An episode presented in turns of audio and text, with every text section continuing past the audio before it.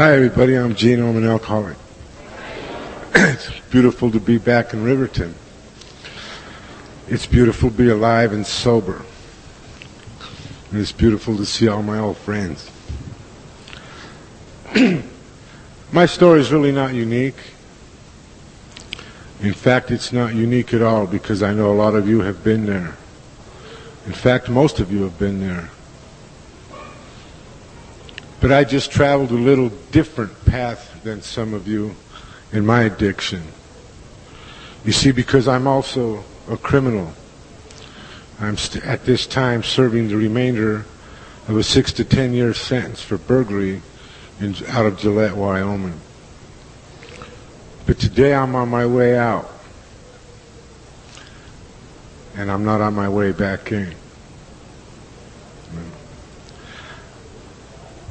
My drinking career started just like a lot of you when I was a real young boy.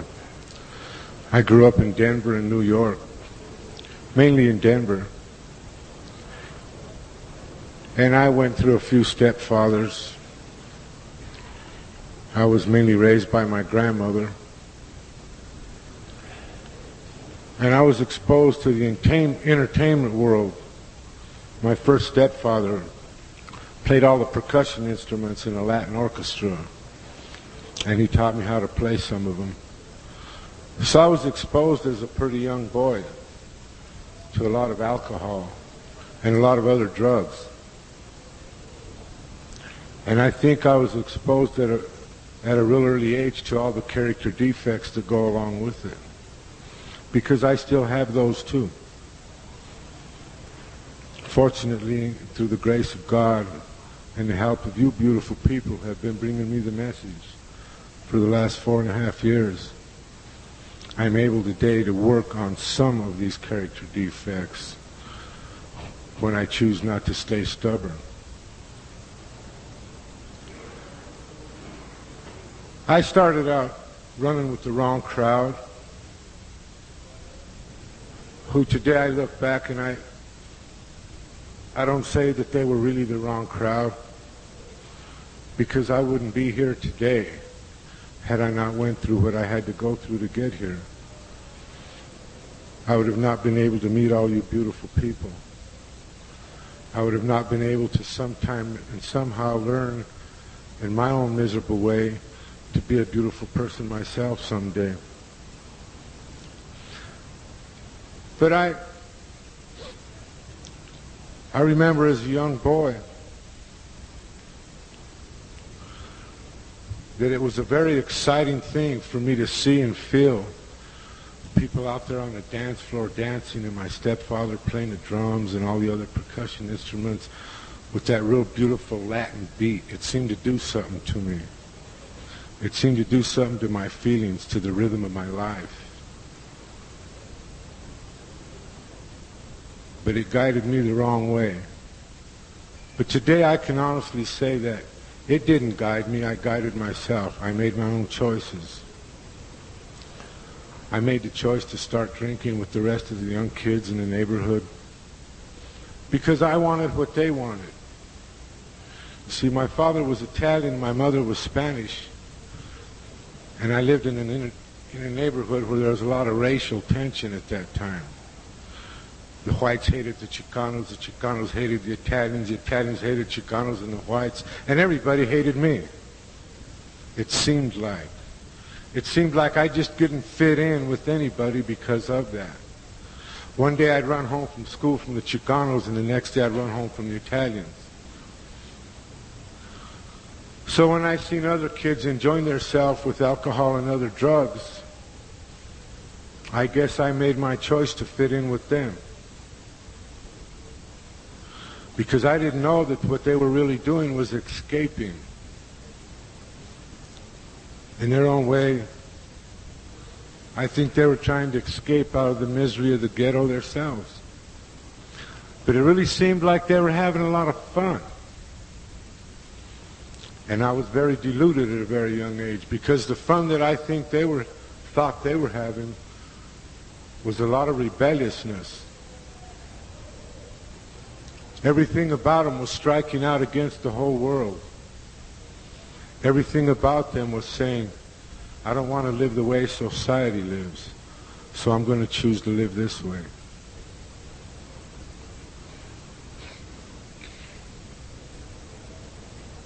And this is the way I chose to live.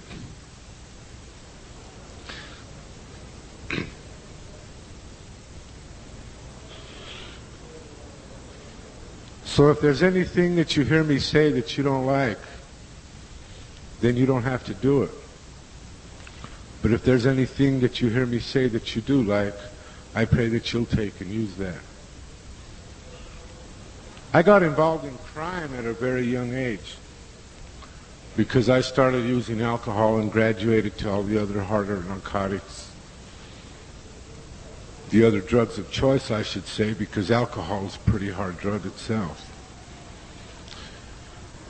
My drug of choice didn't change to alcohol until I went through the addiction of heroin and morphine and got myself locked up in a, all the other young boy institutions in Colorado.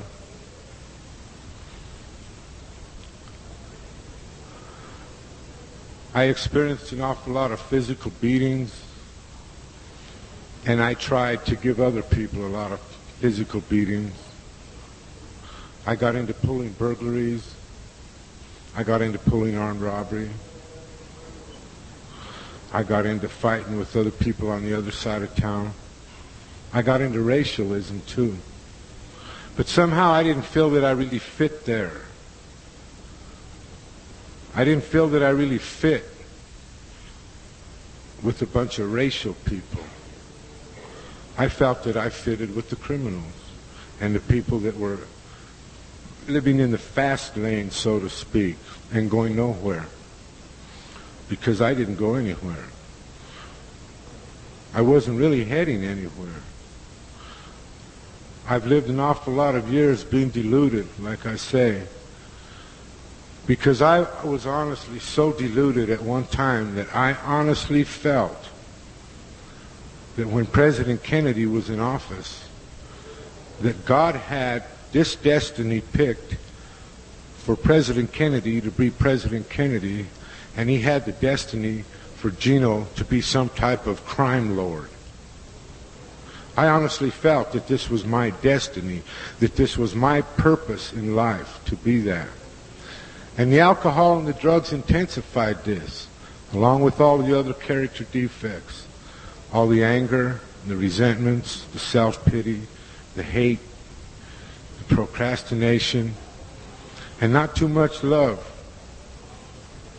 There's not too much love that came out of my heart for anybody. Unless they could fit in with me. Unless they thought the way that I thought unless they would let me run the crowd. And I had to put up with a lot of physical abuse to try and maintain that certain type of egotistical macho status in a fairly rough neighborhood. I lived across the street from this real big, beautiful park in Denver, but it was still the ghetto. Because in the nighttime, that park seemed to come alive in the dark. It seemed to come alive with people like me. And the people who were li- scared to live in the neighborhood couldn't come through that park for fear of people like me. Because in that park, we would sit there and drink and they'd be having a softball game going. We'd disrupt the softball games. We would go disrupt any type of a honest social function that society was trying to have for the other children around the neighborhood so that maybe they wouldn't grow up the wrong way. But alcohol gave me a sense of power. It gave me this numbness that I didn't have to feel that I could stand up and feel real strong, that I could stand up and feel that. Nothing could topple me. You know, nothing could crumble my mountain. And I gained a lot of attention in the neighborhood that I lived in. But it seemed like the only time that I gained this attention is if I had a drink, or several drinks rather, or some other type of drug in me, so that I had enough false courage to walk up to somebody and tell them, let's go do something wrong, let's go steal something, or let's go beat somebody up,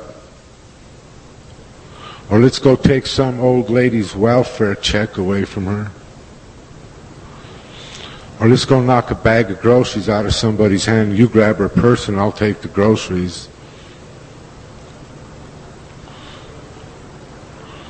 There was times when I would look back and see some humor in that. But today I do not look back and see any humor in that. Because for the last four and a half years, I have been through some pretty intensified treatment. And along with that treatment, I've had some of you people take time out of your own life to bring your program up to Rawlins or wherever I was at. Allow me to come to meetings here in Riverton when I came to the Honor Farm and keep bringing me the message. Keep bringing a person like me such a beautiful message.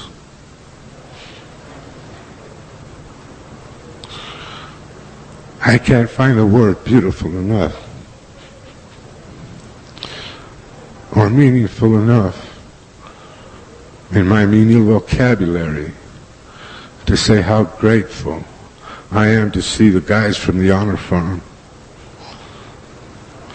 Some of the guys that I really watched go through some pain and watched me go through some pain.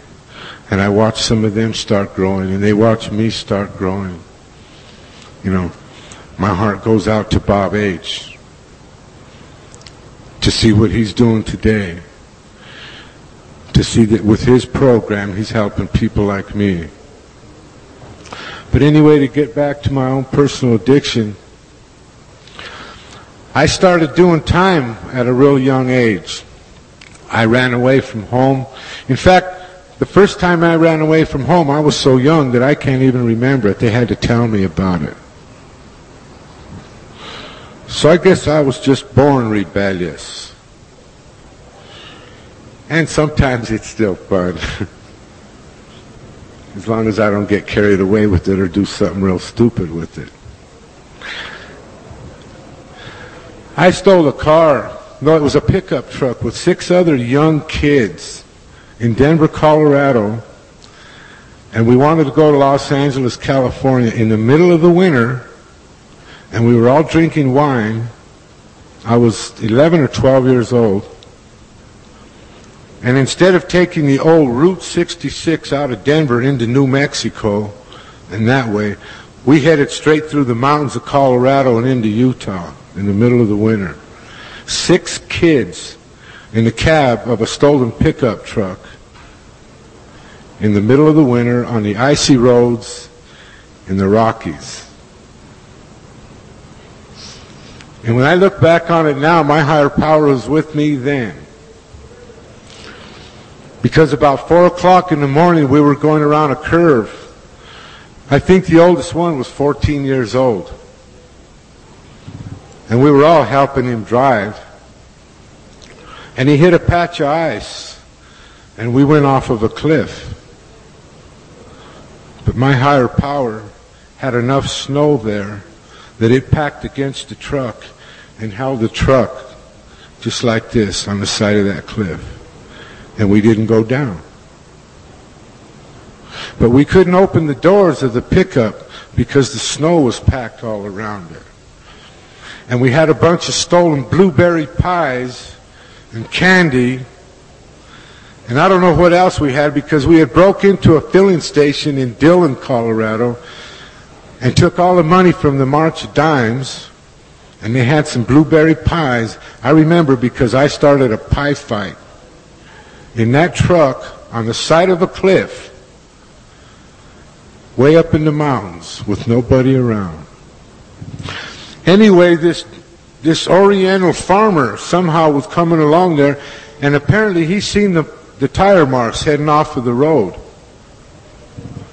And my, my higher power told him to stop that truck and look over. And he seen, and he seen our truck there. Well, I guess he drove it back into Dillon and called a tow truck or something. And the highway patrol, and they came and took us all out of the truck. And I thought that when my parents got clear from Denver, Colorado to Dillon, which was only a simple 77 miles, but at that time it seemed to be longer, I wondered what they were so goddamn excited about. I wondered why in the world did you people come all the way over here when I ran away from you and you came over here just because of something so minor? So now you can see how deluded I really was at, at such a young age. That I had never really taken a serious look at my life and where I was really heading. As it turned out, I was sent to the Colorado State Industrial School for Boys in Golden, Colorado. And that's where I really started learning about crime. I say that's where I really started learning. And at that time, there was a lot of parents bringing kids pot. And I worked in the dairy, and the men who ran the dairy would bring us liquor and we could hide it in the in the horse oats in the horse barn. And I learned how to make hooch at a very young age. So I learned how to do all the bad things at a real young age because this is what I wanted. This is what I wanted to be. I wanted to be this type of person that struck out against society with everything about me that said, I am not going to go your way. I am not going to live the way you live. I am not going to live according to your rules. I'm not going to live according to your values. I'm not going to live according to your morals. So in order to do that, and in order to keep that image up, in order for that to show in my actions, I had to keep drinking more. And I had to keep using more drugs. And I had to keep picking more dangerous people to run with. And I had to keep choosing the more dangerous actions to go through, to do. As it turned out, when I got to the Colorado State Industrial School, I was the smallest boy there. Excuse me. And being the smallest boy there, I had to fight just for my manhood because I didn't want to be a girl. And they wanted me to be a girl. I had to fight for that physically. And I took a lot of beatings, but I learned how to fight fairly well. Fairly well. So I developed some type of a negative macho image at a real young age. Because this is what I wanted. This is what I wanted. I wanted to be number one in the ghetto. I wanted to be number one with any crowd that I chose to run, to run with. I wanted to be the one to buy the ladies all the drinks when I was growing up getting a little older. And I wanted to be the one to take the money from all the guys to do it with. But somehow they didn't put up with it either. So I started graduating into a higher element of, of the criminal world along with my addiction. This is what my addiction did to me, people. This is what it did to Gino. And this is what it did to a lot of the beautiful people that I've met since I've been locked up. And these are some of the beautiful people that I'm here in some small way today to represent too.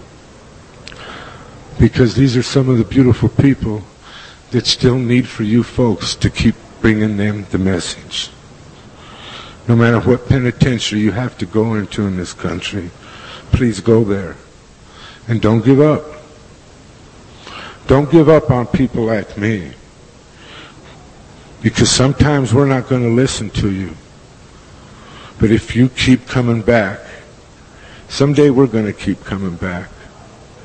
Because there's some of us here today. There has been some of us here for the last few days. and I'm very happy to say that today.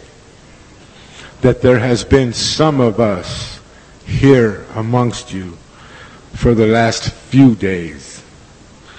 For the last four and a half years, I have seen more men out of the Wyoming penal system come into Alcoholics Anonymous and get involved in the program because some of these beautiful men are the ones that used to come to me and tell me, hey, asshole, you're heading back the wrong way.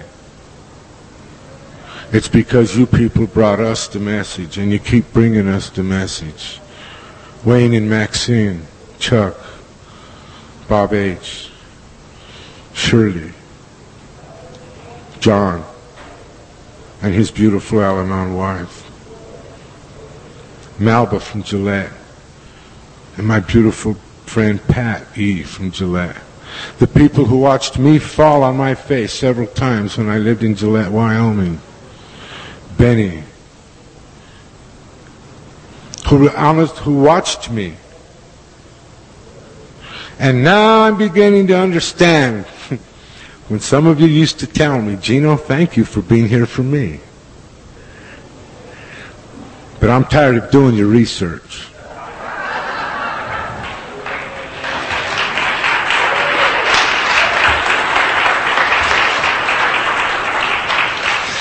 You see, the reason that I'm tired of being doing your research is because for the, about the last three years of my being locked up, because you people came and helped me open my eyes and my ears and shut my mouth sometime, I have been letting other people do my research. I have been watching some very beautiful friends of mine get out of prison, and I have been following up on them. And eight out of ten of them, and I mean this literally, eight out of ten of them that I have watched leave the last three years, especially from the honor farm,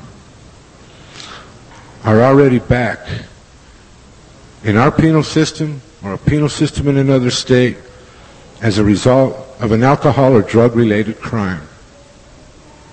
I have watched this with my own eyes. Some of my friends have watched this. So today I'm very fortunate and I'm very blessed because you people kept bringing me the message that I could finally start opening my brain a little bit and start letting someone else do my research for me. At the present time, I'm serving the remainder of my sentence at the work release program in Rock Springs, Wyoming. And there's an awful lot of young boys coming through there that not, have not had to go through prison yet. That the judicial system is sending straight out of the courts to these community alternative centers, and they're not getting the full value and facing the facts of what they have really done wrong. Because eight out of ten of these young boys are there for an alcohol or drug related crime also and they're doing my research. Because today I'm doing it for Gino. I'm doing it for me. I'm not doing it to get out. I'm doing it so that I can stay out when I do get out. So that when I see you people, that I can walk into your meeting and not worry about hearing the siren when the fire engine goes by. You know, a real humorous thing went through my mind this morning when my beautiful friends Terry and Tim from Rock Springs that brought me down here, we were going to breakfast. And we, I guess I forgot that the town was full of a lot of other functions, all these other beautiful social functions, the balloon race, the rodeo, all these beautiful things that my sobriety sees today in society. Anyway, we went to JB's and it was crowded. We couldn't even get in the door. So I told him, well, let's walk across the street to the trailhead. Well, we couldn't get into that door. Well, in my old sick mind, I wanted to walk back over to JB's and call a bomb scare at the trailhead so that they would clear out and we could go in and eat. But I chose not to do that. I have a lot of humor in my life today. But like I say, I still had to go through the hell of my addiction before I could crawl here. I've spent an awful lot of years in and out of institutions, young boys institutions. This is the third prison system that I've been in. And this is only the third state that I've lived in. so I guess my batting average is not too good when it comes to honesty and open-mindedness and willingness. But I am thoroughly convinced, Chuck, today, that the only thing I have to change is everything. That's all I have to change, Benny. Everything. But I have a bunch of beautiful people that can tell me with an open heart, Gino, you damn fool, look how long it took you to get this way. Just take it a step at a time. And I'm finally learning, Joe, to take it a step at a time. And like this beautiful Al-Anon lady said about that man in the mirror, I have literally been using that theory for the last two years. I've been looking in the mirror. And when I don't like what I see, I go talk to somebody. And I don't hesitate. I do not hesitate today to make an amends to somebody that I honestly feel that I have offended. And I don't just do it for Gino either. And I let that person know I'm not doing it just for me. I'm doing it because I'm the contributing factor to the way you feel, and I want you to feel better. I don't want you to feel badly and be my emotional puppet. I don't want you to let I don't want you to let me control you. I don't want to control nothing because I don't know nothing. Sometimes I wonder if my real name's Gino. And being that as it may, being that I don't know nothing, and being that all you beautiful people have helped me through this last four and a half years, and I've started listening, I decided that this year I'm going to start going to school. Because everything about me for the last four and a half years and all the programming that I've done and the beautiful fellowship of Alcoholics Anonymous and the other fellowship has made me a prime candidate to get off of my butt and start learning a better way of life. But I need to train myself. And I need today, because I'm willing today to be a rigorously honest enough person to allow other people to work with me and to help me. And it's okay. It's okay if you come and say, you stupid so-and-so, sit down and listen. It's okay if you even say it in a rude way. Because the ruder you get, then I can say, thank you for being here for me. Without having to take your inventory. I'm learning I'm learning to separate principles before personalities.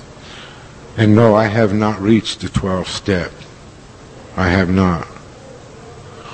For the last four and a half years, I've been working on the first step. Because my life has been unmanageable.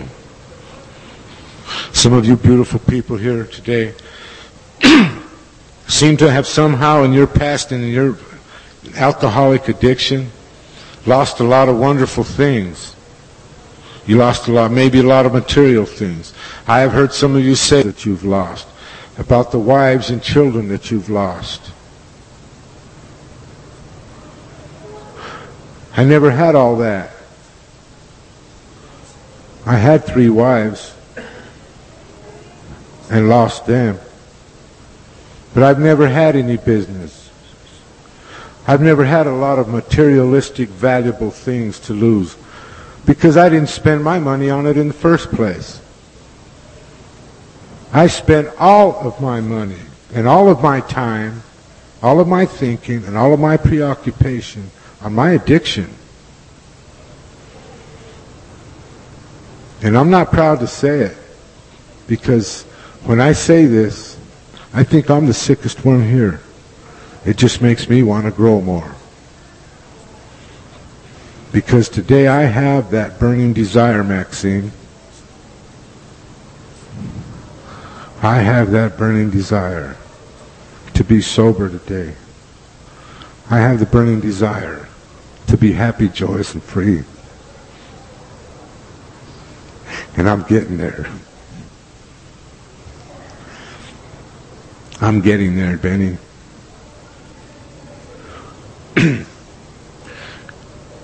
I've watched some of you people in this program of Alcoholics Anonymous go through illnesses and go through all of other life's challenges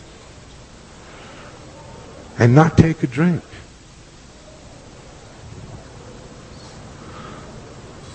Not take a drink. Because I asked a lot of questions. I asked a lot of questions when I was in Rawlins, when some of you beautiful people would come down there. How's Chuck? How's Okie? How's Joe? How's so-and-so? And they all tell me the same thing. He's the way, or she's the way, that they're supposed to be today.